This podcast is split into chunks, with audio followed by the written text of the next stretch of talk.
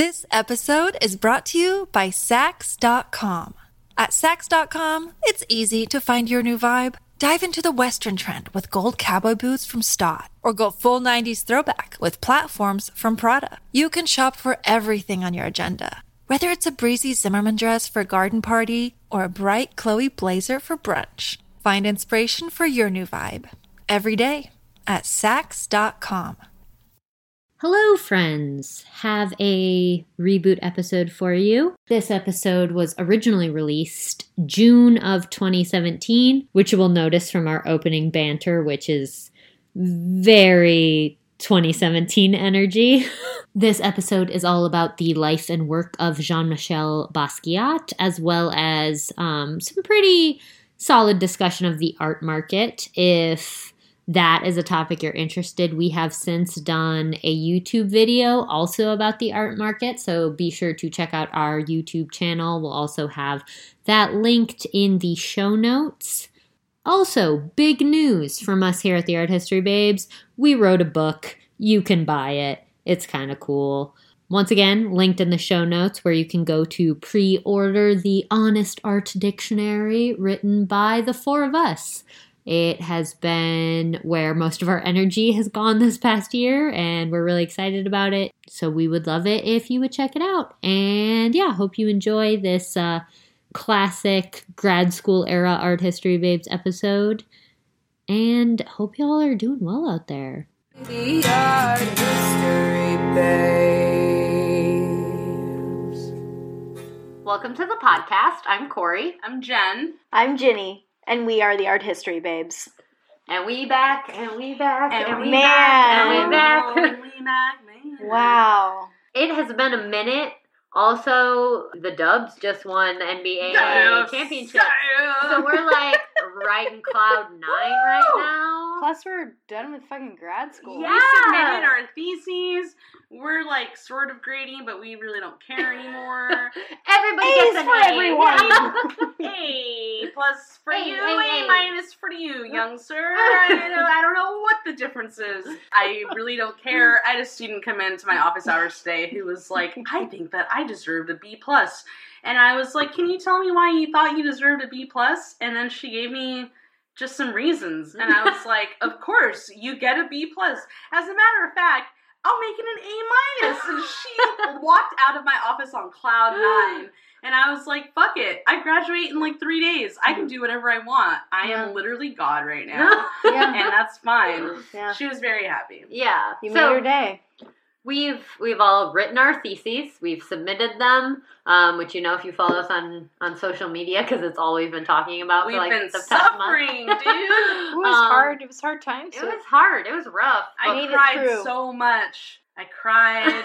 I like I ate a drank too much. I ate a lot of flaming hot Cheetos. I ordered a lot of Indian food. yeah. The dudes at the local Indian place just would be excited to come drop off my food because we'd have like a funny story. You know, we, we would banter. You're tight with the dudes at what restaurants that? Kathmandu. Yeah, you're tight with those guys. man. Yeah. They love me. I love them. It's just great. Yeah. Yeah, but yeah, definitely a lot of takeout, a lot of just like Binge everything in excess. everything. Yeah. But not enough sleep. Everything in excess Yeah. but sleep. We didn't binge on sleep. No. No. but we did it and we we presented on our research which uh, went well I think for all of us. I think we were all really good. It was nerve wracking. It was, but we'll do I think we should still definitely do some episodes at least based like tangent tangentially. I think that we will. On, think- I think that on we our will. theses, yeah. all of our theses i mean not to toot my own horn but like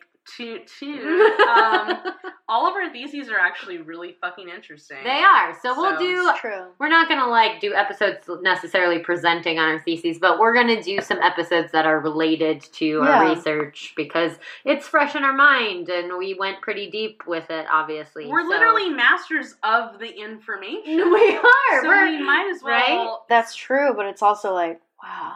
Right. I know. Doesn't- we need to change our tagline on the website. We are no longer for grad students who drink wine and discuss all things visual culture. We now are we're four just like four experts. people. Master! Master! for just a few masters. Just a few masters, You know? drinking wine and discussing all things. Yeah. We have to visual find a way to say that that doesn't sound as like douchey. 'cause, Yeah, like, right. I don't know. I feel like I.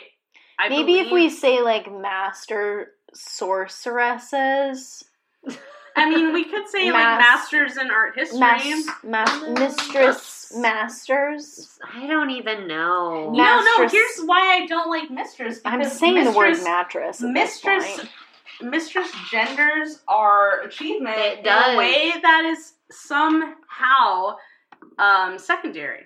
Right. Truth. You know, because calling yourself a mistress or a madam doesn't Yeah. give that same mental No, no, image no. of That's being why i would combine master. them. I would never just say I'm a mistress. Well, maybe if I would if I was doing like a costume, I was deep in character, which sometimes happens.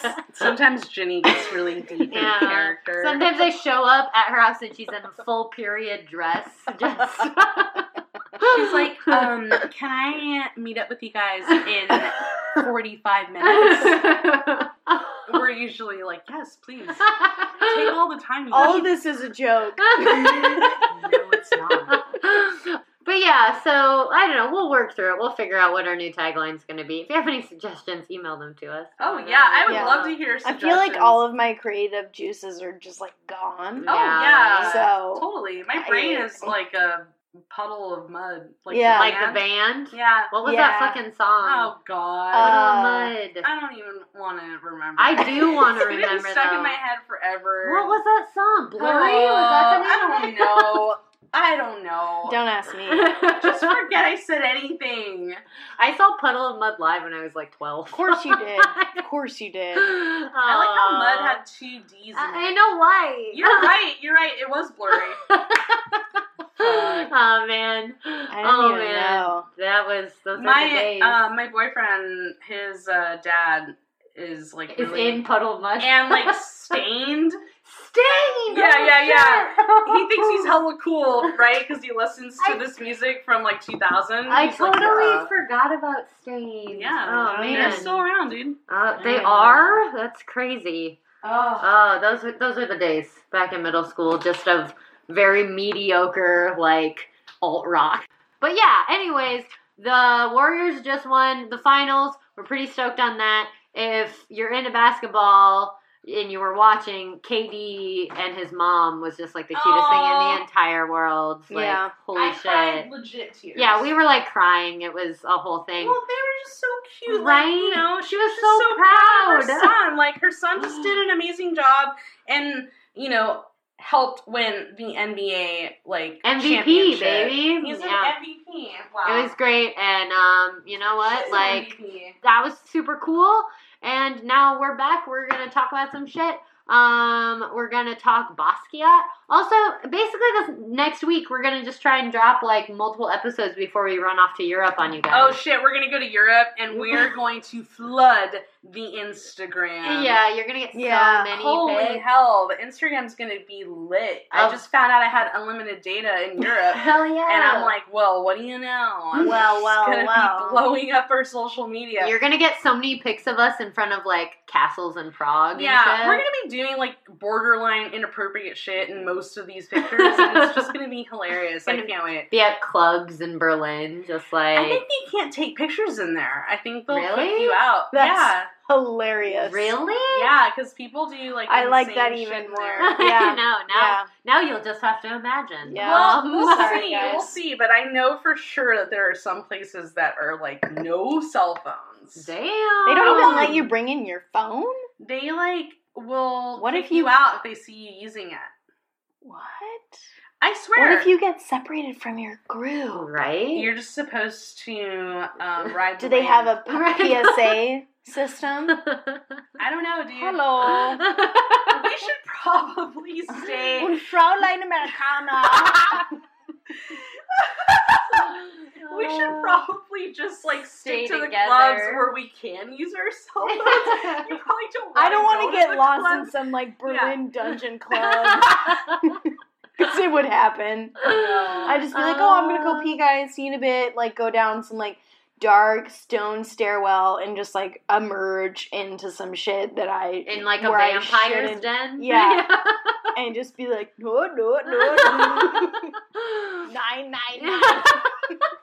There's like the, the Kaiser of the dungeon. Like, gotta let me. I'm sorry, Germany. I don't mean to stereotype you. yeah. I love you. we're, we're just being ridiculous. No, I mean we have here in California like a whole very thriving BDSM community. Very true. So Very you know, true. Germany, I know and you're probably some vampires too, maybe. Oh yeah, definitely. I know that Germany's Definitely. into some freaky shit, and you know what? We are too. So um, I can't wait to compare notes. Anyways, um, get get on our get on our These social media really because we're gonna have Transition. we're gonna have lots of uh, stories and pictures and all that good stuff while we're gone. But you better believe it. yeah, and this episode is about Jean-Michel Basquiat. Yeah, we just Oh, were thinking about him the other day. He's been in the news. He's been in the news. We've just been thinking about him, Oh, just man. thinking, just ruminating. I was ruminating, and then I got very upset. Do you do you got beef, Jen? You know what, dude? I have beef. yeah. You know why? Because Lay. CNNBC just thought that they were being so fucking clever. talking- Fucking CNBC. Like- oh, a Basquiat's Untitled went for $110.5 million. And, you know, so they kind of spotlight this guy, Yusaku Maezawa, 41 year old uh, e commerce billionaire. He's worth more than $3 billion. He's very youthful looking too. He's 41, but he looks like He's 22. actually very cute. Yeah, I was like, oh, hello. Um, anyway, uh, yeah, I guess uh, he started as an indie rock star, Switch style. yeah, Switch style. He was a singer for an indie rock band. Um, now he's a fashion entrepreneur. uh, Entrepreneur. entrepreneur. Entrepreneur. wow, I'm sorry, I don't know French words. A fur trapper. a fur trapper. um, he founded a online shopping mall and just made What? billions, basically. That's fucking Cool. nuts, Yeah, dude. right? What's his online shopping mall? called? Um, Zozo, Zozo Town, oh, I've heard of Zozo. Zozo, Zozo Town, and he's also pretty pretty dope. Is He it like Soto Sopa? South Park. um, he imposes a six-hour workday for his employees Great. because he wants them to spend more time America, with their families. Take note, please. Because that's what you do when you're a good dude and you're a billionaire and you're like, I want to take care of my employees. It seems like a really cool dude. Also, he's a Basquiat fan, so like, And he just happens to be filthy rich. Yeah, so right? Bought some paintings. he seems hella chill. But anyways, back to your beef. yeah. Yeah, it really sucks. You know, we're watching this shit on CNBC, and they're going on about like, oh, this very rich man from Japan bought this painting for blah blah blah one one 110. point five million, and then they just like devolve into start talking this- shit. they just devolve into this whole thing about like how um you know well i mean if he likes it then i guess more power to him or some kind Yeah, of shit like that Some And- stupid, ignorant bullshit. Basically, like pulling out every cliched modern art joke you can possibly like think of. Like they Yeah. literally do the like my child could paint that thing. Like they pull out a it was artwork. they put up uh emma who by the way emma you know I thought her art was dope. yeah, no, it's cool. It's Emma, cool. I they called support it you. unicorn vomit. yeah, they called it unicorn vomit. I know for a fact that little Emma did not name her painting unicorn vomit. Have some fucking respect. for real. How dare you? Okay? Literally, like, that is so disrespectful and weird and rude. And why would you compare a child's art to Basquiat? And also, the painting that they chose to make their comparison didn't look anything like a Basquiat Yeah. ever.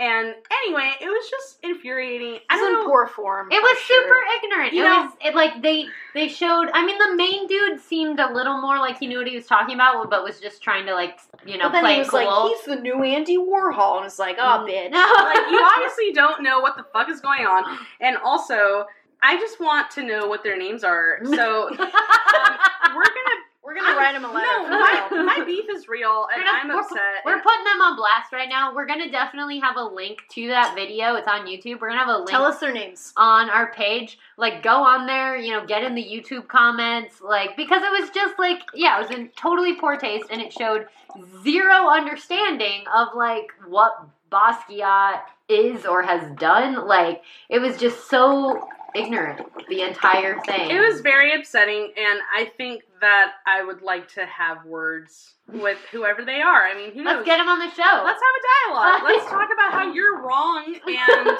shitty for your shitty opinion, and we're gonna tell you why your opinion is bad and you should feel bad. But it was also the way they like handled it. It's like you can not like Basquiat's work, like that's fine. Yeah. But it was handled in this very like stupid, ignorant way. Yes. They just like Yes. didn't understand what they were even talking about. And I was like, you are doing all you're doing is oh We almost had a wine almost saw some wine. debacle. But it, we're fine. We're We're fine. fine. Um, but they basically were like, we're gonna do this like four minute spotlight on this really rich dude who and bought a painting shit about it. and like not actually give any any you know time or understanding to the work itself which is like everything that's wrong with the art market. Like it was just like let's talk about this rich dude who bought a painting and not actually like understand the art at all. It Yeah. was stupid. Also, I mean, I mean, I, I think that I might delve deeper into this if I do get the opportunity to craft some sort of letter to these two particular people at CNNBC comparing a black man's art to children's art Yeah. is Gross. fucking gross, Yeah. dude. like seriously that is disgusting. That's the basis behind primitivism. Mhm. That's what all of the gross ass impressionists like Gauguin were out there doing. fuck you Gauguin. We hate Gauguin. Um, I want him to come back in spirit form so I can just be like, fuck you. infantilizing like people of color's artwork is disgusting, and Yeah. you should be ashamed of yourself. For Yeah. real. For real. And yeah, and at the end of the day, it's not even like I know they thought they were like being clever and funny, but it's like not. Like everyone has heard the my child could do that argument, or even I could paint that. I've heard Yeah. people say that. In and it's like no so you fucking times. couldn't. Like if you, like Basquiat was a fucking genius. Like his work was so cerebral and like so interesting and it's like for you to not even take a second to try and understand that is so offensive. Like Yeah. it's so fucking And offensive. it just goes to show that they don't have like any even tiny little speck of creativity, and it's probably just jealous. yeah, right? but They're- it's ill informed, and and and of course we understand that like there are a lot of issues about the art market where you like hear about things that sell for these just insane prices. So it's not like there's some validity to that, but like the way that you choose to talk about the work itself, like even if it's not to your taste, just because it's not to your taste doesn't mean like oh it's not art and it just happened to be that way. Like no artist just happens to make it like that fucking far to where they're that successful and prolific. Like that doesn't just happen Right? without any even like a little bit of skill. Like it's Yeah, just the fact that oh, like someone could just be living in this world where they're like, I don't know how I got this famous. It's like that doesn't No. happen actually. no. That really doesn't happen. Well, it just showed like yeah, the whole thing showed zero understanding of like the fact that Basquiat was yeah super prolific and was a big deal in the artwork when he was and or When in he the was art world when he was alive, and he continues to be a super big deal. It's like you just didn't even take the time to understand what you're talking about. This episode is brought to you by Saks.com. At Saks.com, it's easy to find your new vibe. Dive into the Western trend with gold cowboy boots from Staud, or go full 90s throwback with platforms from Prada. You can shop for everything on your agenda, whether it's a breezy Zimmermann dress for a garden party or a bright Chloe blazer for brunch. Find inspiration for your new vibe every day at Saks.com. But you bring up a really good point. I think um, before we kind of dive more into just Basquiat, you know, biographical information and like his work, we should talk a little bit about the art market and Mhm. how this work kind of is. Um, I mean, it's a big deal. So he he broke the record. This painting sold for 110.5 million dollars, which um, broke the previous record, which was held by an Andy Warhol work. I actually don't know what work it was, but he broke Andy Warhol's record, which is dope because I think. I, I wish Jen was out here because she would talk mad shit about Andy Warhol. She But will. um, She will shortly. Um, I'm she'll come back and she'll do it. Like super stoked he has the record now. I'd much rather Basquiat Oh, have the record than Andy Warhol. Like much rather. However, there's some things to be talked about in terms of the art market. Like I know, like Ginny, what do you think about a painting selling for 110.5 million? I mean, uh, for me, it is unsettling just because I can't even fathom that amount of money. And I look at it like akin to a lot of like the housing market, you know, where you hear about these places that sell for these incredible amounts of money. And you're like, is it really worth that though? Like, and who is pushing the market value for that? For because sure. it's a very, very small percentage of people. So, in that sense, I ha- it's problematic Problematic. and it's not a world that I think I will ever get into. Maybe I'm wrong. Maybe, maybe, I'll Maybe you guys will start donating to our Patreon like crazy, and we're gonna be buying Basquiat soon. Uh, that We'll I just would. open a super cool gallery somewhere and be like, oh, our rich patrons have facilitated these purchases. I'm sorry, I'm about it. yeah, I mean, like I'm saying, if I had the money, I of course wouldn't be like, oh, for shame. Like I, you know, but Here's the thing, though, we're never gonna have the money. exactly. I, I also, okay, see, like, I kind of come at it from a similar but different perspective. Like, okay, like I said, really glad Basquiat has the record. I want him to have it over Andy Warhol. I love his work. I think it's super interesting and super prolific. And obviously, I think art is of value and it's important. yeah, I don't think anything is worth $110.5 million. yeah. Like, nothing. Like, nothing at all is It's worth not, that much money. dude. And we And- bled blood, sweat, and tears over visual culture. Exactly. And, And, I really don't. not worth that much. Exactly. I just don't, and especially because he has he is long dead, and he will not see any of that. That money's going Yeah. to Sotheby's. That money is going to the people who sell it, Yeah. and that's the problem with the art market. Is like all of these huge purchases, all of these million dollar purchases of art.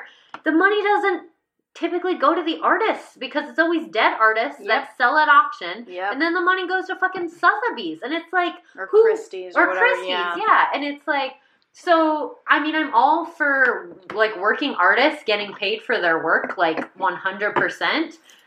But at the same time, putting this insane of a price on a work where the artist is never going to see it.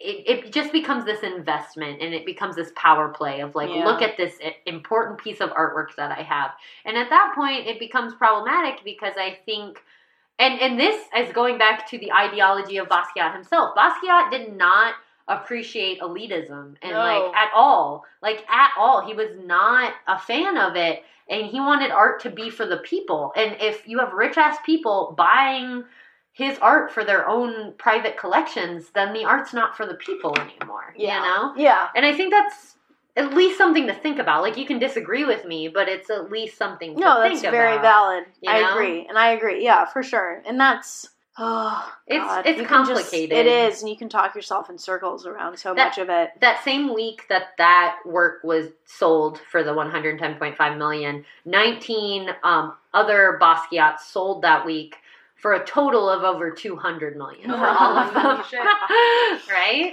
and it's like yeah like and i it's said just so fucking wild because there's a documentary on Bas- on Basquiat um, called oh fuck what is it called? is it the Um, radiant child Radiant Child? Yes, it's super good it's on youtube you It is. We'll we'll link it. But they talk about how you know when he was first starting living in New York, how he had a crush on this um, woman who was later like a long term girlfriend of his, and she worked in a bar, and he would just go into the bar and like stand there and like watch her because he was so fucking poor he couldn't even buy a drink. yeah And then when he finally made enough money to buy a drink, then he went in and bought a drink, and now it's like, holy shit, dude. that is just crazy. Yeah. That is, I mean, I'm like if he knew, like, it's, I don't feel like he would feel okay about that. Yeah, okay, so the thing with Basquiat is he definitely wanted to be famous. And we'll, we'll continue to talk about this more. He definitely was like hella motivated and he wanted to be famous. He wanted to be a big deal. And like I said, he was super cerebral and he like wanted his work to get noticed. I think he definitely wanted to make money, obviously, but also like the beginnings of his work came from total just like like he was entire like he was homeless. Yeah. He was panhandling. Yeah. Like he his work did not come from a concern with money. While he did want to make it, he was not like a financially minded person No. in yeah. any way. And so like if he was around today, if yeah, if you went up to Basquiat and were like your painting is sold sold for $110.5 million, I feel like he wouldn't even be able to wrap his head around that. You Yeah, know what I uh, mean? I- he also, I think, would have been stoked though. Oh, definitely. I mm-hmm. mean, like any artist would be stoked that like their Yeah. painting is that you know well received. I think. Basquiat was a very, I think, practical artist, and he understood how the art market worked. Yeah. And a lot of his understanding of this came from his relationship with Andy Warhol, who Yes. also understood that art is commerce, essentially. Yes. But also, I feel like we should go back and kind of talk about his rise to Andy Warhol because I feel like there was a big We shift should. Yeah. in who he was when he met Andy Warhol. Okay, so Jean Michel Basquiat. He was born in, I have it written down, uh, December 22nd, 1960. He left home at the age of 17. He ran away. So his mother was from Puerto Rico. His father was from Haiti. They were immigrants, and then he's first generation. Mhm. So he was a first generation immigrant. Yes. Is that the right term? I don't know. I don't know. First generation American. Yeah, first. There yeah, go, there we there go. you Um, and his mom was like, she was an artist. She was in art. She would take him to to Mhm. different um, art museums and stuff. He was a junior member of the Brooklyn Museum. I want to. At age six, he was a junior member of the Brooklyn Museum, which is super cute. Wow. And Guernica was always one of his favorites, like from a young Ah. age. He was Oh, shit. Really into Picasso's Guernica, which makes sense. Did you watch that Basquiat movie with the actors? Like it's a biography of the actors. it was uh, the last time I saw it was a long time ago, but yeah, Right. I've seen it before. the opening like scene is like him as a child with his mom, and they're Mhm. watching. They're like looking at Guernica, Oh, that's perfect. and he's like, he kind of like cries and is sort of like, "What am I looking at?" Like, Aw. but it's like his introduction. Is that the movie world. where David Bowie plays? Yes. Yes. Yes, So That is the weirdest combination. but it's very good. Bowie playing War like It's on kind of another trips level, me man. out. I think Yeah. it, I highly recommend the film. I really enjoyed it. no, it's it really good. great. It's called Basquiat. I think you can like buy it on YouTube. You can find it. Um, yeah. But yeah, it's a really good film. David Bowie plays Andy Warhol. Like, if that's not enough to pull you in, Yeah. It's great, Yeah. right? No, it's a great film. Um, you should definitely check it out. So he, his mom would take him to museums, and she was very artistic. She also, I think, had like some mental health issues. But then her dad, or his dad, was an accountant. So you had kind of this like, Hmm. he was very, I don't know, like what's the word I'm looking for? Legend. Practical. Yeah, practical. He was a very practical dude. So he had like kind of both sides. He had like the right brain, left brain, even though that's the right brain, left brain thing's bullshit, but still. And then at age of 17, he ran away from home to New York City and basically just dove into this world of like artists and shit that like in the 70s were just like they would make art, they would make music, they would write poetry, they were just like doing all the arts and we're all poor. And there was like a group of what was it? They were called the Downtown 500.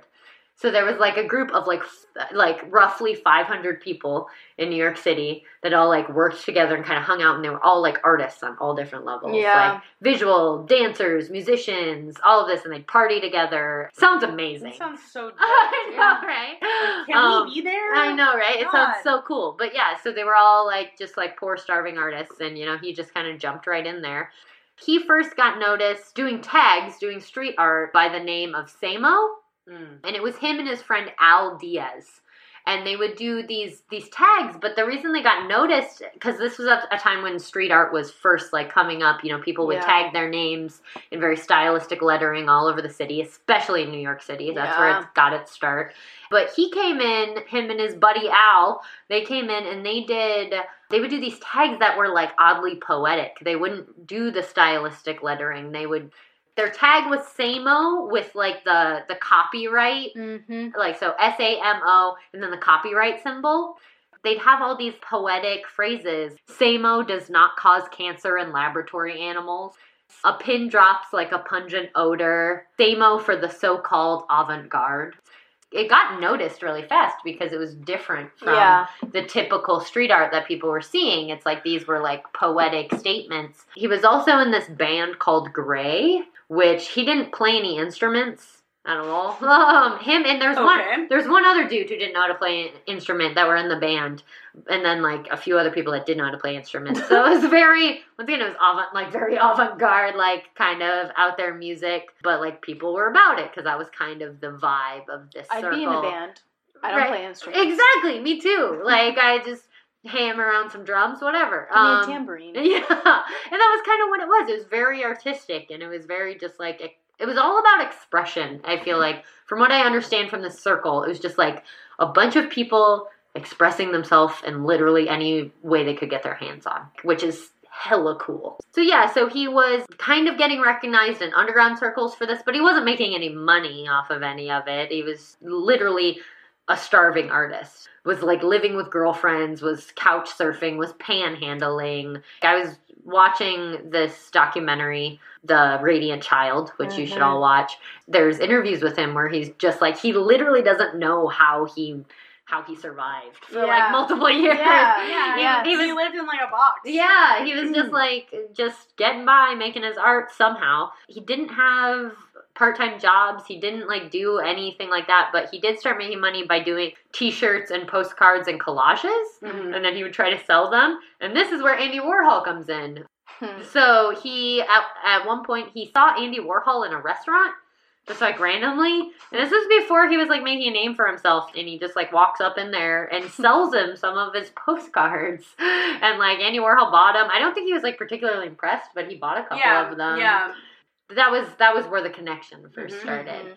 Interestingly, Debbie Harry of Blondie bought his first painting for two hundred dollars. Debbie. Right? Debbie.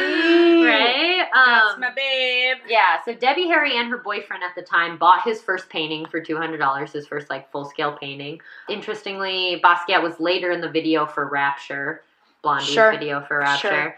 So he's kind of starting to make some chump change off of his art, and then um, people start to take notice. This guy's doing something really interesting. I'm going to pronounce this wrong. Annina Noze. Actually, I think that's right. Annina Noze. She was an important like gallery owner at the time and she came across his work and really liked it and thought it was really interesting. She had seen his work in some kind of show. She went to his apartment and she he didn't have any finished work and he's like I want to be in your gallery, but he didn't have any finished work and and he was straight up he was like, "Well, give me some money to go buy canvas." Yeah. So she gave him money and then she was like, "Okay, you can like live in the basement of my studio and like make work." And that's kind of where shit really like started Took off, to take off yeah. because he was like he had the space. He was able to make these like large scale paintings and stuff. His first full show at her gallery, all of his work sold Yeah. like immediately. Yeah. Yeah. when Andy Warhol comes in is really uh, 1982. So his Zurich dealer actually uh, brought Basquiat to the factory. This guy Bruno Bischofberger. Yeah, I think he's in the documentary. Yeah. I'm pretty sure. So he introduces them, and they immediately begin this dynamic friendship where they like sort of feed off of each other. Mhm. So it's been described in a lot of these different sources as like a symbiotic relationship Yeah. because you know uh, Andy Warhol I think recognized that he was on his way out. Like Oh, was- definitely. Definitely. Yeah, he totally recognized that he's like I'm on my way out. Like I'm kind of I'm reaching that point of like a has been. And I don't think he was handling it well. No, no. I think he was No. handling it really poorly. I think that Andy Warhol had been through a lot of accusations thus far of having been this person who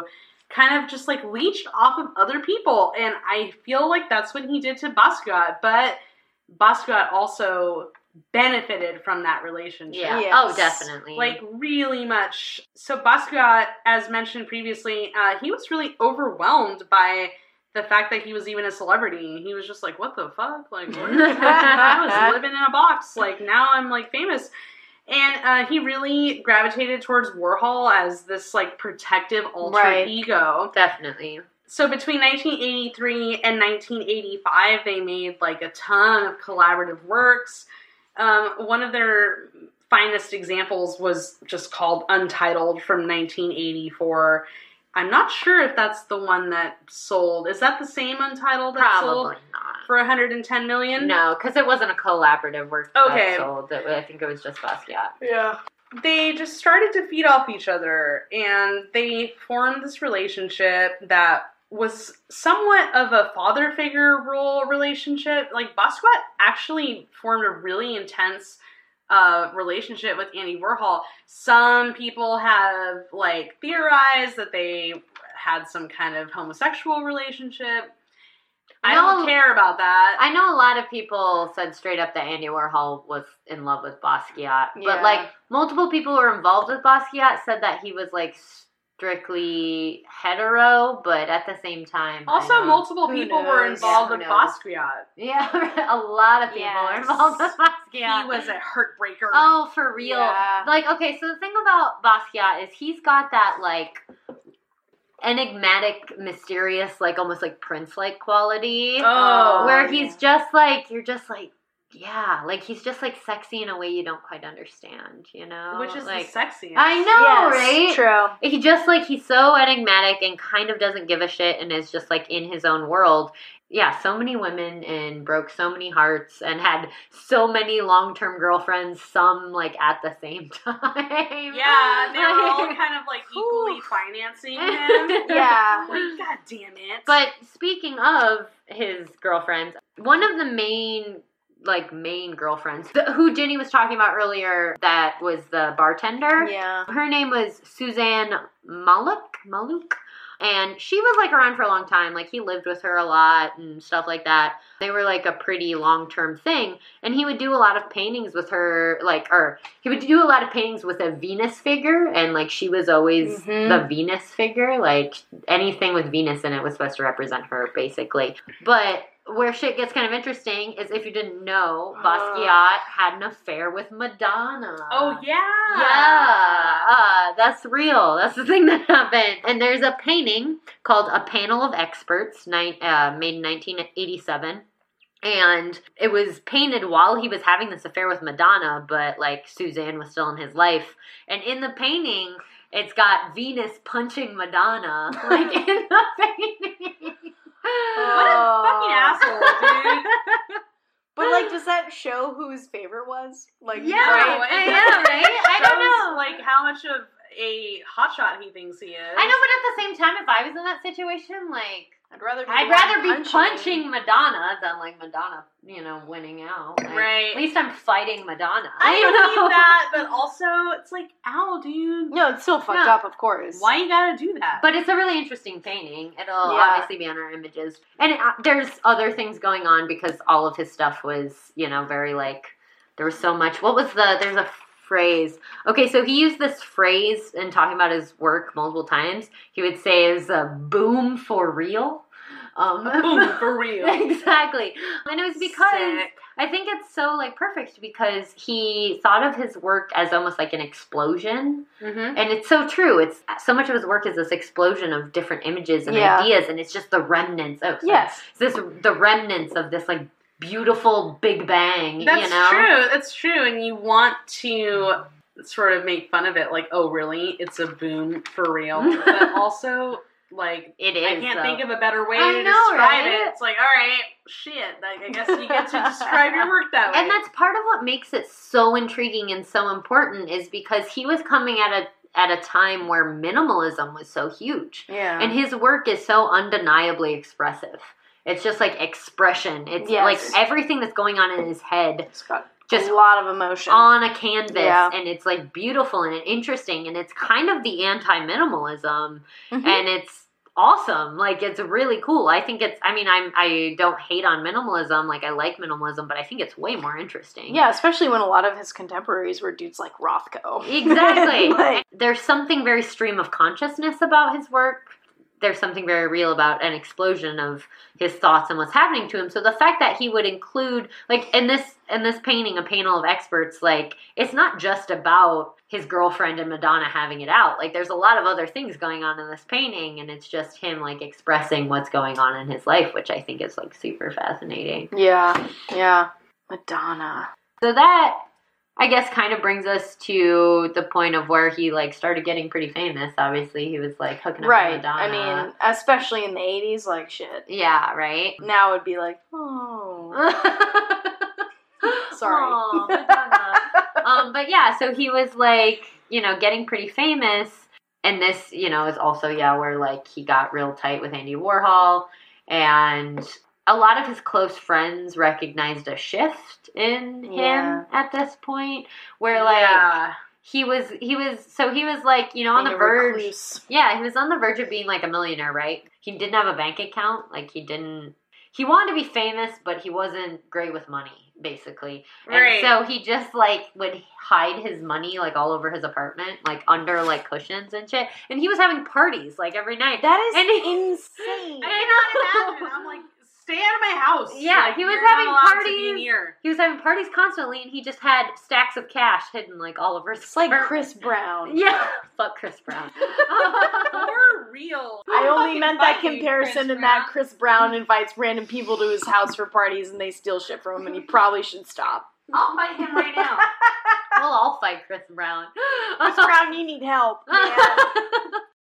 but yeah, so so he got to this point where he's fairly famous and and I mean at least from what people close to him recall is it's weird because he wanted that. He wanted to be a big deal and he had the the right to want that cuz he was Yeah. like he was pretty genius. Like he was doing amazing things. But like once once the fame really started to hit, that was also probably not surprisingly when he started doing heavier drugs. And Heroin is expensive, dude. Exactly. And so he's doing more and more drugs and as as has been relayed by like some of peop- the people closer to him is like when you get to that certain level of fame, you one have a right to be paranoid because people are trying to exploit you. Yes. But at the same time, the drugs don't help that at all. Exactly. So he's doing more drugs, and he's also worried he's being exploited for good reason because he was being exploited by Yeah. people, and it just he just kind of starts to spiral really fast. Yep. I also think his age had something to do with that. I think like that level of fame at like 25 I can't even can fathom right? Like it's just. I can barely handle just regular life, like in Yeah. my twenties. Yeah, know? we've been out recently where people were like, "Oh my god, are you guys the art history babes?" And I'm like, "Ah, that happened once. no, no, no. there was that chick at the bar, remember? Oh yeah, it happened twice. It Twice. happened twice. It happened twice. chick at the bar? Oh, the chick from Lithuania? You weren't there. No, Oh. I don't think she was from Lithuania. Okay, No. so it happened to us twice, and it was very cool, and like It was so cool. But in those two very kind of laid back situations, we were like, ah, yeah, we were both like, "Whoa!" and we're not making millions of dollars off this. we're this. in making any- no dollars. we made some some Okay, dollars. we made we made approximately three hundred dollars. hey, three hundred is better than no hundred. it is, and we're very 300 appreciative. Spartans took down the Persians, according to Frank Miller. Yes. Yeah, Okay, yeah. Anyone who has contributed to those three hundred dollars, we're very grateful. we love you. We love you very much. So having that insane level of of fame and just obviously like everyone wanted to sleep with him, everyone wanted a piece of him, everyone wanted to talk Yeah. to him. He was like a big fucking deal. The women man. wanted to be with him. The men wanted to be with him. For real though, everyone wanted a piece of him, and I can't. And for someone who's also like he strikes me as as having been like a very introverted person. yeah, And being an introverted person and having that level of exposure and people just around you all the time, it just he's one of those fascinating people. Like, I, Oh. like I get it. He's very like he's definitely introverted, but like likes to party all the time, which right? I feel like like I get I'm that. very introverted, but like to party all the time. too. I think it's all of us. I yeah, we want to be alone for the most part, but then when we are being social, we want to burn a building down. Yeah, that's a fair way to put it. Yeah. like Um, leave me alone for the most part, unless you want to commit arson in a very public way. In which case, I'm down. No, I feel like that's kind of an artist mentality. I think people are attracted to art. Like we tend to be very introverted in the sense that we like to. I like to spend a lot of time alone. I can spend all weekend by myself, just like reading and like on the internet. And Yeah, I'm very happy. some crazy documentaries. Watching documentaries, and I'm like, I need that. But then, like after like three or four days, I'm Yes. like, I yeah, I need to burn yes, some shit for down. Sure, for sure. Like I need to get hella social. I need to dance it out in a Yeah. club. Like so. I want to know about your problems. Yeah. So it's that that interesting space between introversion and extroversion that I think he definitely experienced because he Mm. was like a he, he partied all the time. yeah. But he was clearly in his own head constantly. Yes. yes. Like it's very obvious in any interview you watch with him, he lived in his own head, Yeah. which is what made his art so compelling. Is because it was this expression of literally what was going on in his head at any given moment, which is so fucking cool. Yes. And Again, CNBC, you don't fucking get it. yeah, get out. we don't like you. Get out, CNBC. But also, from an art historical perspective, this is also for you, CNBC. If you don't just like appreciate his work aesthetically or take the time to understand it, his work had mad art historical references. Yeah. Like, Yes. all over the fucking place. He would reference Da Vinci. He knew what he was. He would reference knew. Van Gogh, Yeah. Picasso, de Kooning, Pollock, like everybody. Any movements. every everything. He knew his shit, And like the dude. mocked movements. yeah. I think that he was an ultimate, like, well, okay, so he's been described as a neo expressionist, which I think is a good description. I also think that if we're getting on that label hype, um, we need to add to that as a postmodern neo Oh, definitely. Yes. He's postmodern all day. Like Yeah. so much of postmodernism. Yeah, and if we want It to had get, the it had the irony. It had Yeah, the cynicism. yeah, and if we want to get like really um, like deep into his shit, um, the fact that race really influences Yes. his work, Yes. and I would like to look at Basquiat's work through a post-colonial lens, hell yeah. and I think that that is why I am equally as upset as all the rest of us at CNNBC because how fucking dare you compare a black man's work to a child's work? You know what you did. You know it was heinous. I'm not going to hear any excuses. That shit was nasty yeah.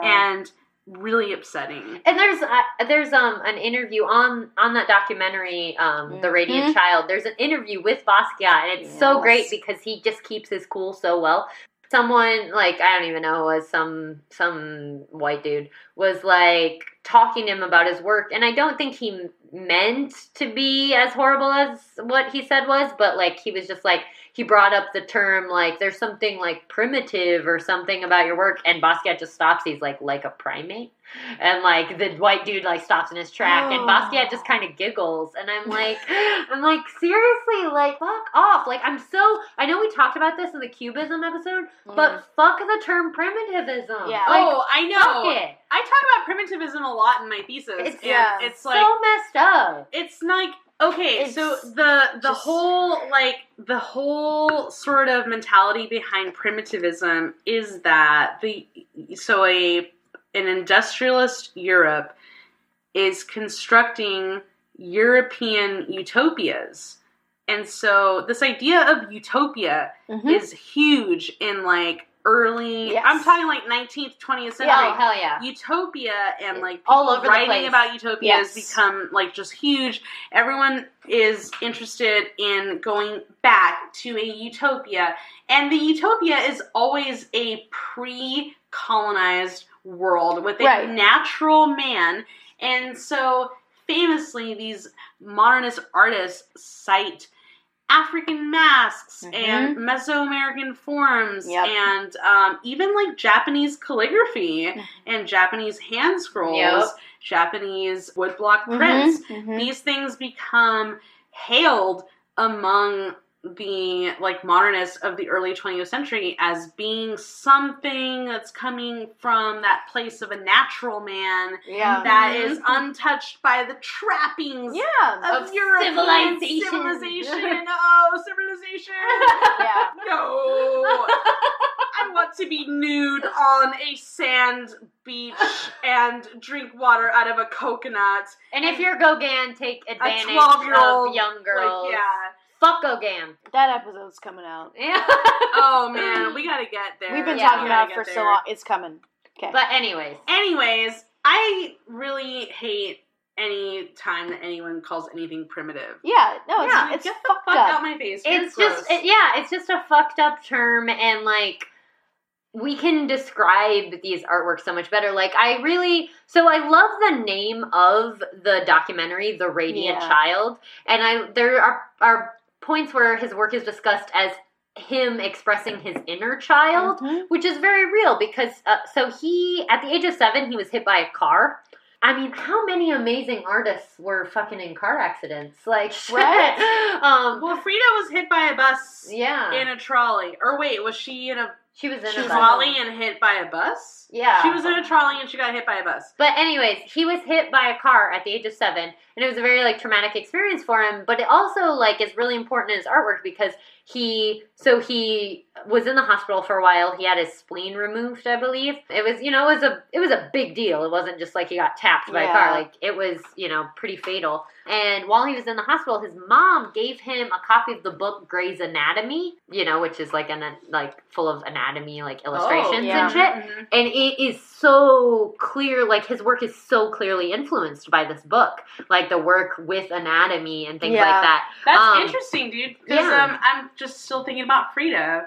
When Frida was confined to her bed for like a year and a half, these medical Mhm. books Yeah. with medical illustrations were hugely influencing to like her aesthetic definitely at the time. Yeah. and that's very much what happened with basquiat and if you go back and look at a lot of his work like you're gonna find one you're gonna find illustrations of things that clearly you know look influenced by an anatomy text you're also going to find images of cars Mhm. and and Yes. transportation Yes. and like so there is as his work as we said it's definitely neo-expressionism. It's super expressive. There's definitely expression of important things that happened in his childhood also it's been described as his way of creating art is him kind of channeling his inner child yeah. and that is beautiful like i And think it's that not primitive. it's not primitive it's him Yeah. expressing some very real emotion of being a child it's Dude, not yeah. like why is the child primitive? I don't Exactly. understand that. It's like, uh, oh, are you just like the child is trapped in some sort of innocent like framework that like is untouched? Children are super fucking observant and observe Dude, and yes. absorb Yes. everything around them. children So- are the best like referring referring to children as somehow untouched or pure or innocent is so like yeah or like- primitive and like so there's this cross yeah this cross area of being like oh so some of his work is childlike therefore it's primitive and it's like no bitch No. like that's not what's going on here like first off like i have been working with children for like over 10 years i love children Mhm. they're amazing they're like their eyes are so open in ways you ours just aren't anymore you know like they're just like the creativity that flows out of them is crazy they're not hella jaded. Exactly, and it's beautiful. And the fact that Basquiat could like channel that, but still represent it in a mature way is genius. And it is in no way primitive. You know, it's Don't like ever call it primitive. Like if you ever call it primitive in my fucking face, I'm gonna be mad and we're gonna fight because that shit's super lame. I'm so sick of people saying that know, things made so by people of color are somehow primitive. yeah. Oh, there's a racial angle. It's primitive. What does that mean? Like, who makes these distinctions? Oh, it's white Europeans. for real. Uh, Basquiat's work is in no way primitive. It's actually like a genius expression of the entire human experience. So fuck off. I mean, I think we're definitely in a place where at least people appreciate art understand that more now. If you're ever about to to talk about any any art as primitive, just don't. Just like don't. do Yeah, it. like check yourself before you wreck yourself for real because you're gonna look like a dumb idiot and no one wants to be that person to be like, well, actually, you're a dumb piece of shit.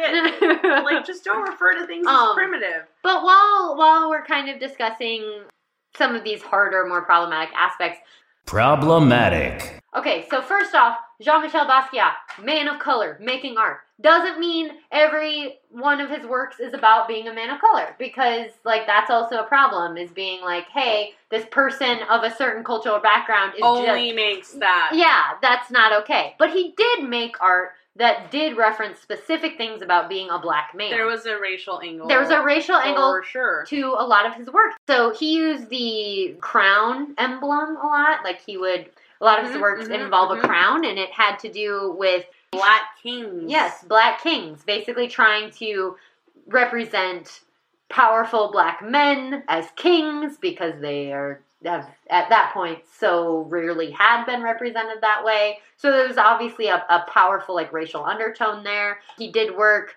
that very much resonated with his experience as a black man. Like he he referenced famous jazz artists, he referenced famous black athletes. Like so race was a part of his work and he was trying to bring that to the forefront. And then especially, you know, 1980s, police brutality as an issue was a big thing in the 80s into the early 90s. Totally, dude, because the 80s was like the whole crack epidemic Yeah. and the whole like AIDS epidemic. And Yeah. like these things wouldn't be epidemics if legislators were even like remotely concerned for issues affecting like black inner Mhm. city communities. Exactly, exactly. So there was a graffiti artist by the name of Michael Stewart that was arrested for graffiti art because for some reason that was a travesty, like to paint Yeah. shit on walls. How dare you yeah, spray paint on this abandoned building? yeah. Anyway, so he was arrested and then he was beaten to death oh. by Oh. Five white police officers. And as you can imagine, this affected Jean Michel Basquiat in a very like real way because Yes. that easily could have been him. Yes. Like he was out there doing the exact same Holy thing. shit. I know, it's super fucked up. Like, it's so fucked up. That was a time period where I think a lot of his work was a lot more focused Yes. on issues of race and um, definitely uh, a intensely social political aspect of his work too but at the same time that wasn't all his work and i think that's really important to Yes. recognize too is like Yes. because people are so quick to put you know artists of color into this box of like they can only make art that's about their experience as Right. like a black man or like Yeah, I think that black artists have a really difficult time navigating their identities as a black artist. For real. When you become a black artist, so I'm like, you know, there are uh, theoretical air quotes around there's black artists. so many air quotes in I know, I know. I'm just like expecting you guys to like figure it out, but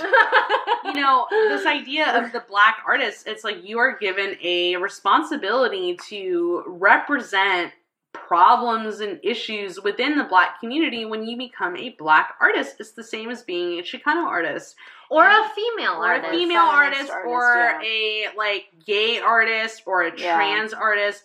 All of these things, it's like if you if you're not a white male artist your art is suddenly about the group that is You, You represent, yeah, Yeah, so yeah. you know whatever your prefix is, you better make sure that you're representing that. and I think that's fucked, and that's like the world that like Basquiat was like put into, and I think that that's unfair, you know, because thinking of this issue as like someone who is like a person of color. Even though my skin is so much lighter than Jenny and Corey's, I don't get out into the sun because I'm afraid of melanoma.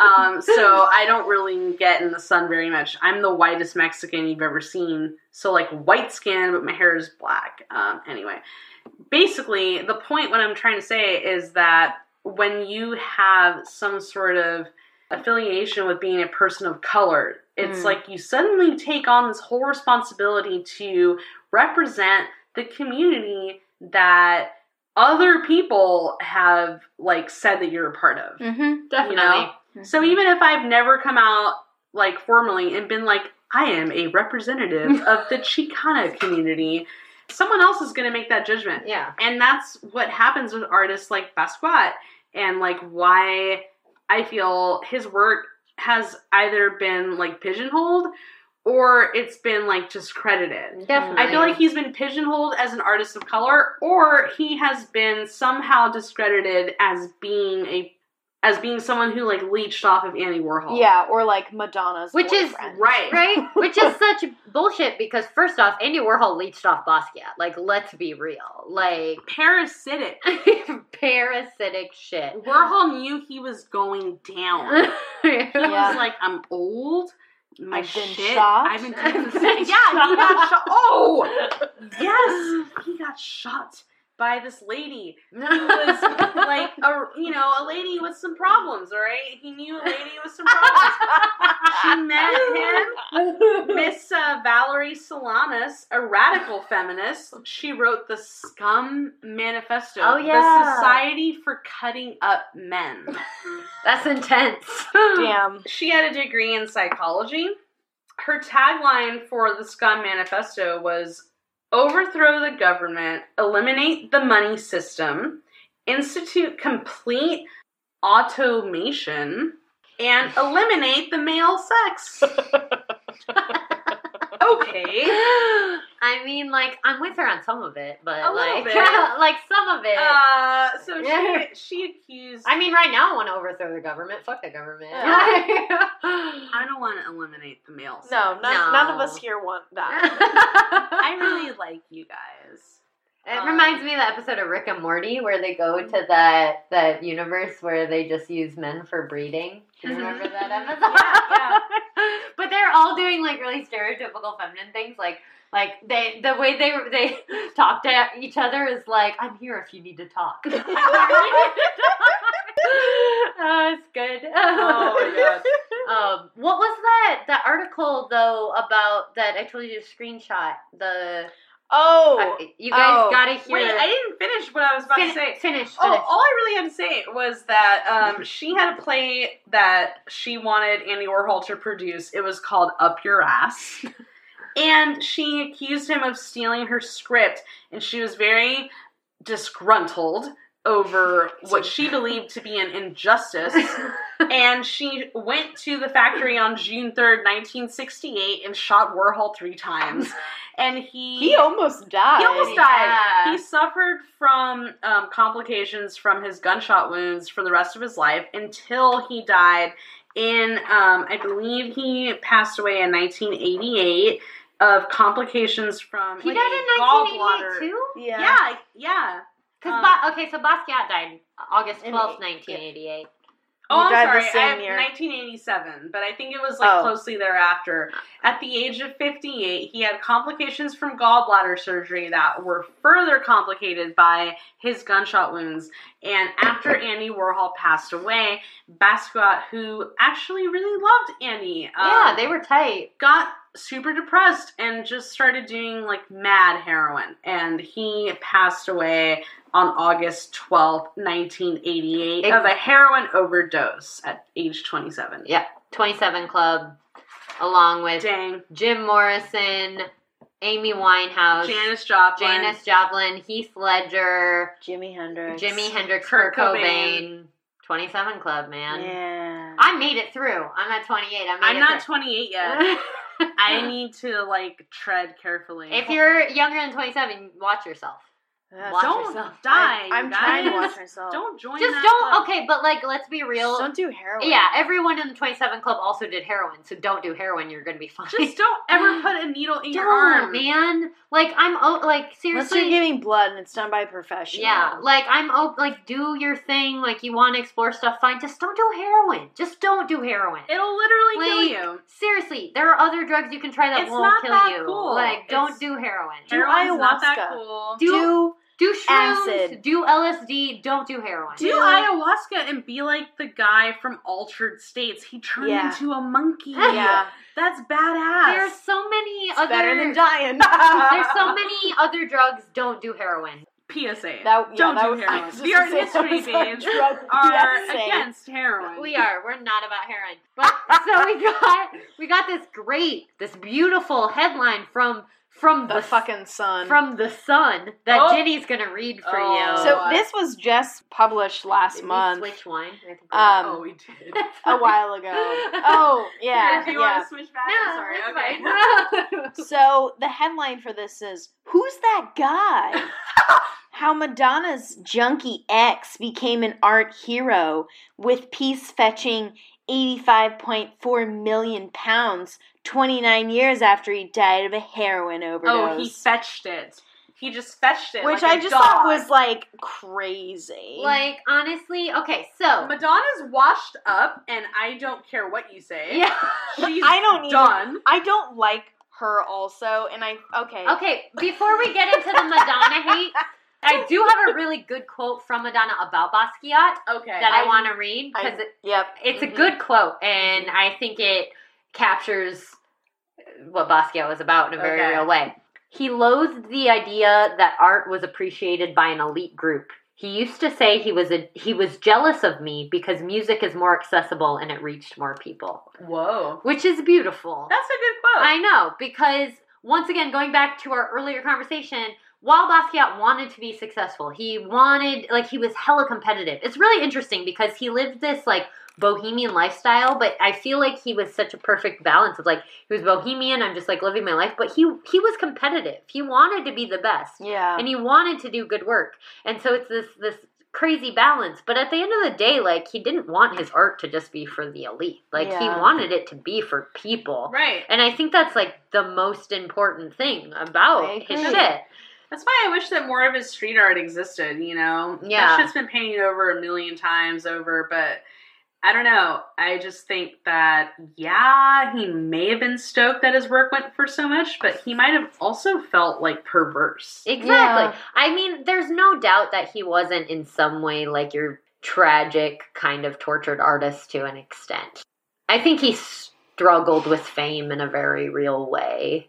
Which, you know, compounded with Andy Warhol and the heroin and shit got out of hand and Madonna. I don't know. Like I guess Madonna was pretty cool back in at that time. She was fine. like Whatever. like a virgin was kind of a jam but she had some really cool nudes um, Yeah. that came around. what was that book that book um, oh, what the fuck was that book called? I don't remember. it was super erotic i can't remember She had like the it. biggest. I remember bush. finding that in Barnes and Noble as a child. Yeah. And like the pages were so bent from like so many people flipping through it. Probably a lot of like you know Yes. fourteen year olds. And Yes, yes. yeah. She had like a like a working woman's bush. Well, that was like the Steves in the eighties, wasn't it? Yeah. let's bring that shit back let's do that Oh, I thought we were about to flip to like a page of her book. no i just Corey's flipping through a book right now, and I was like, "Oh, are we about to see Madonna's bush? I can't no, wait." I just wanted because obviously we're like wrapping up. I kind of just wanted to look at some of his paintings and talk about them a little bit, um, because his shit's so cool. I've got a couple books. I went to the library today and I picked want to up hang out with him, a couple. Dude, I was at the library today and it was just it was just infested with undergrads studying for finals. And get I was out. and I was like, you guys are such sucker chumps. Nobody likes you. Just kidding. We like yeah, you. Yeah, we like you, We're but I'm just being shit talkers. oh talkers. beautiful. We like some. Philistines from 1982. It's gorgeous. Oh, this is very nice. I enjoy it very much. The Acrylic and colors are oil. beautiful. Paint stick on canvas. 72 by 123 inches. That's a good size. He did a lot of he did a lot of large scale paintings. This is really cool though. He's got those faces. So like the painting that he sold for the 110 million, it's it's an untitled work. We'll post it on on our images, but it it's one of his one of his faces. Would you Yeah. call it primitive? No, fuck no. I will never call any work primitive. like If the words primitive come out of my mouth, it's because I am judging you for forgetting how to use basic amenities as an adult. This is also a cool thing he would do. So his work incorporated like words a lot. Um, Yeah. He was very poetic, and he would do this thing where he would like write words and then he'd cross them out. And the reason he he said he would do that is because if you cross out a word, it makes people want to read it more. True. That's true. Isn't that dope? If I see something crossed out, I'm like, what did you say? Yeah. Ooh, Oh, fuck. head. That's beautiful. 1981. Head. Head. His heads are legit. Mm-hmm. Let's see. I just dig this so Yeah. much. There's math. That's There's- math on the Yeah. Yes. His work is seriously so Formula. cool. Like I said, I was talking about this earlier. I haven't seen very much Basquiat in person. Oh, Oh. yes. dude, I knew he was influenced by this Mm. motherfucker. Kirchner. Yeah, Kirchner is I a have dark this naked lady in my yes.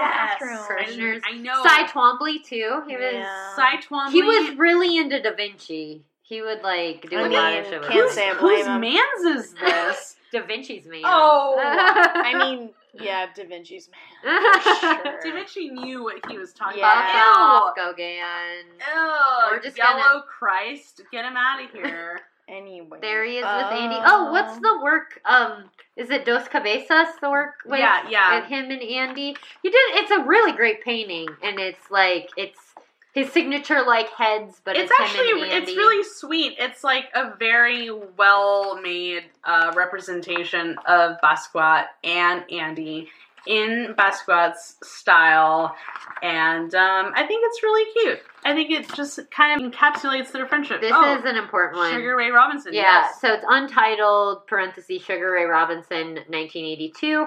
Mm. Um, this work was very much in that, like what we were talking about when he he got representative of his experience as a black male and was very there it is. Um, it was very into just representing important, you know, black male athletes and and important people in history, and it's just like. It's almost kind of minimalist. It's just black, Yes, and there's this yeah. face and the crown, and then it's the Sugar Ray Robinson. But it's just Mhm. so cool. Yeah. It's yeah. I wonder how much this went for. I wonder how like who owns this. I hope Sugar Ray Robinson owns it. It'd be so dope. Yeah, a lot. uh, He had paintings of like boxers and baseball players. What else do we have in here? Yeah, so we've got the Dos Cabezas 1982. It's I love it. I love it too. I love it so much, dude. Look at his like happy face. I know. They just look like happy man. they just look like friends. They're just like, Happy hey, we're man. friends. I'm gonna paint you guys in this style. Be like my friends. Cool. My friends. I'm down. He Oh, I think I also he had an insane amount of work. Like he, I swear this man never slept in his 27 years. he probably didn't. like That's why he probably only lived to be 27. I know he was he made so much. Incredibly prolific. Yeah. Like it it is really, really and astounding. there's just so much of it. Just like, between 1983 and 1985, with Warhol, he created over 200 collaborative works. Oh, look at him. I and know. Keith. Also, he Keith was- Harry. he was- spoiled boys. he was super tight with Keith Haring, who we'll also do an episode about because I'm a little I obsessed with love Keith Haring. Um, He's a guy. He Yeah. he is. He's such a he's such a guy. But we're looking at a super cute picture of Basquiat just giving him a little kiss on the forehead. They're just like so cute. They're I super just- cute. Oh, I just wish that I was best friends with someone like that. I Wait, know, I am actually. Yeah, there's just God, there's so much work. We'll do our best to put some of it up, but like you we'll guys do our best. you guys gotta watch you have to watch Basquiat, which is the fictionalized Mm. one yeah, it's watch. it's very good. It's very good, and then and that's the one Basquiat, Radiant Child. and then you have Yeah. to watch the documentary, which is on YouTube for free, called The Radiant Child. So good. It's very good and just like captures him, and you'll get to experience him in all of his enigmatic, mysterious beauty. He was so cool. I want to be like one tenth as cool as he is. I like, think that you are. oh, thanks. oh, he loves Mark Twain too. Mark Twain. Mark Twain, Yeah. Mark was Twain, his Twain. favorite author, which I think is super cute. Like he really liked Mark Twain, and like Mark Twain is Me too. such a such the American author. Like I love it.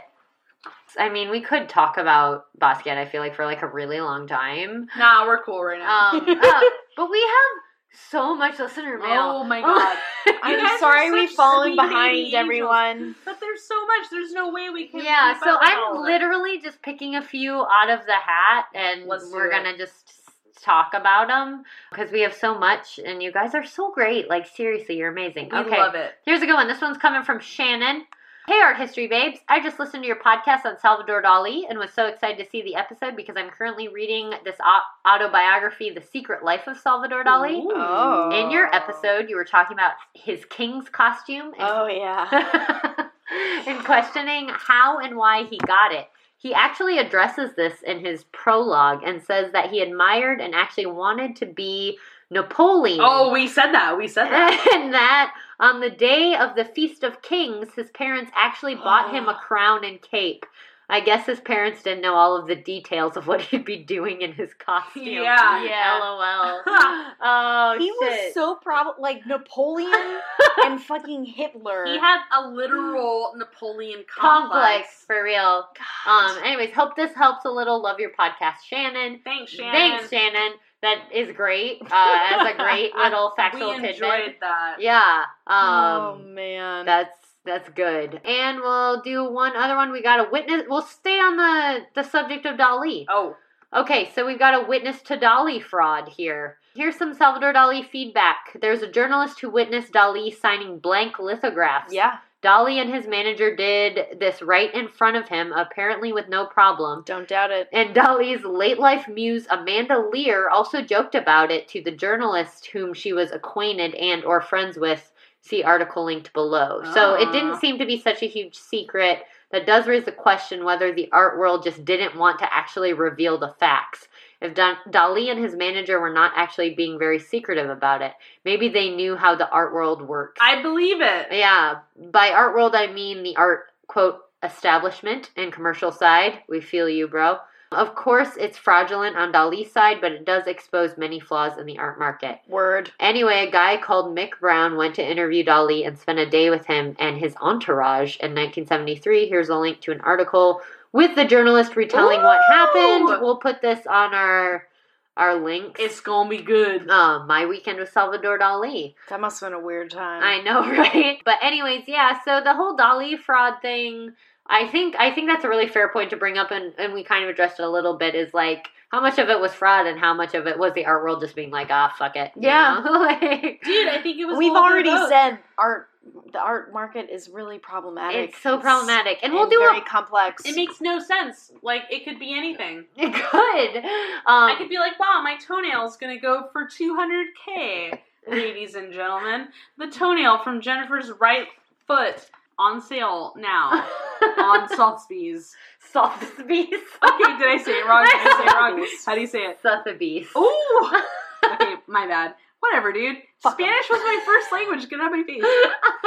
yeah, we'll definitely at some point do just an episode on us bitching about the art market because I think we have lots of feelings about it. But this was a good like intro. yeah, it was. Also, just to be fair, uh, like I said, we were celebrating the Dubs winning the finals. So if my this- baby's the one, guys. Klay Thompson, I love you. Please marry me. he's married, bro. No. Yeah, Divorce her. and he's marry me. Married. He's married. Whatever. But I'd literally marry any of Iggy. Iggy. Oh man, Iggy's my boy. I don't even know who that is. Andre Iguodala. Oh fuck, I love Iggy. KD Curry. Curry is the. He, I'm not attracted to him. oh, I'm he looks like a little boy. to me. no, no, he's hot. I know. Corey and I argue about this all the She's time. She's a Klay Thompson girl. I'm a Steph Curry girl. Klay Thompson is so much hotter. Um, just FYI. Yeah. But like, but man, they killed it tonight. So yeah, we were already in a celebratory mood when we started this episode. So hopefully you could follow what we were saying. But you know, I think that we were good. think it was very, very eloquent, and um, congratulations for listening to this badass episode. Congratulations. Okay, congratulations, we done it. This is the first episode we've recorded since we've submitted our long theses. time. So even if it's like kind of rusty, I literally don't care because this is the best you could expect from us. Anyways, um, we would really like to hear your feedback on Basquiat because there's like so much to talk about. Give it to me, babe. Yeah, and we would just like to hear all of your thoughts really on the Basquiat selling for 110 mil, on his work, on whatever we Just talked about. anything. Anything. Send, send us your thoughts. Did you think Andy Warhol was a parasite? We want to know. I want to know. Um, so email us at arthistorybabes at gmail.com. Follow us on Instagram art, Yeah. at Art History Babes Podcast. Uh, Follow us on Twitter, y'all, because like our Twitter game isn't the greatest. So like we're working on it. we're working on it though. So follow us on Twitter. We can like help amp that up at Art History Babes. Like us on Facebook, Art Yeah. History Babes. Uh, what else am I? Uh, Tumblr, arthistorybabes.tumblr.com. Patreon, patreon.com slash Oh Art History! Babes. Oh shit! Also, we're gonna get on that YouTube vibe. We have a YouTube tube channel, so follow it because like we're gonna start recording. We're gonna do videos. more over the summer. We're gonna just oh yeah, we be, have like, a couple video videos babes. sitting on Yeah. the dock. Yeah, we're the gonna Bob Ross drinking game. Oh, oh, shit. shit! Oh, I almost shit. forgot about that. yeah, so we're gonna start getting videos out there, and we're also gonna be doing some blogging, like Woo! hardcore. Look out for our travel blog. Oh shit! It's gonna be so good. we are gonna be throwing so much content We're going to be in Berlin, like your love. It takes me high, higher than I've been before. exactly. Um, this summer, just be expecting mad content from so America's much Babes. content. Content. We're doing it. We're making it happen. content. Content. Content. Content. Content. um, thank you so much for listening. You all are great. we love you. We love you so much. I love you. Go Dubs. 20, 2017 Woo! NBA champions. That's the one. The art history babes. It would happen. I'd just be like, oh, I'm gonna go pee, uh. guys, see you in a bit. Like, go down some like dark stone stairwell and just like emerge into some shit that I In like a vampire's den. Yeah. and just be like, no, no, no, no. nine, nine, nine.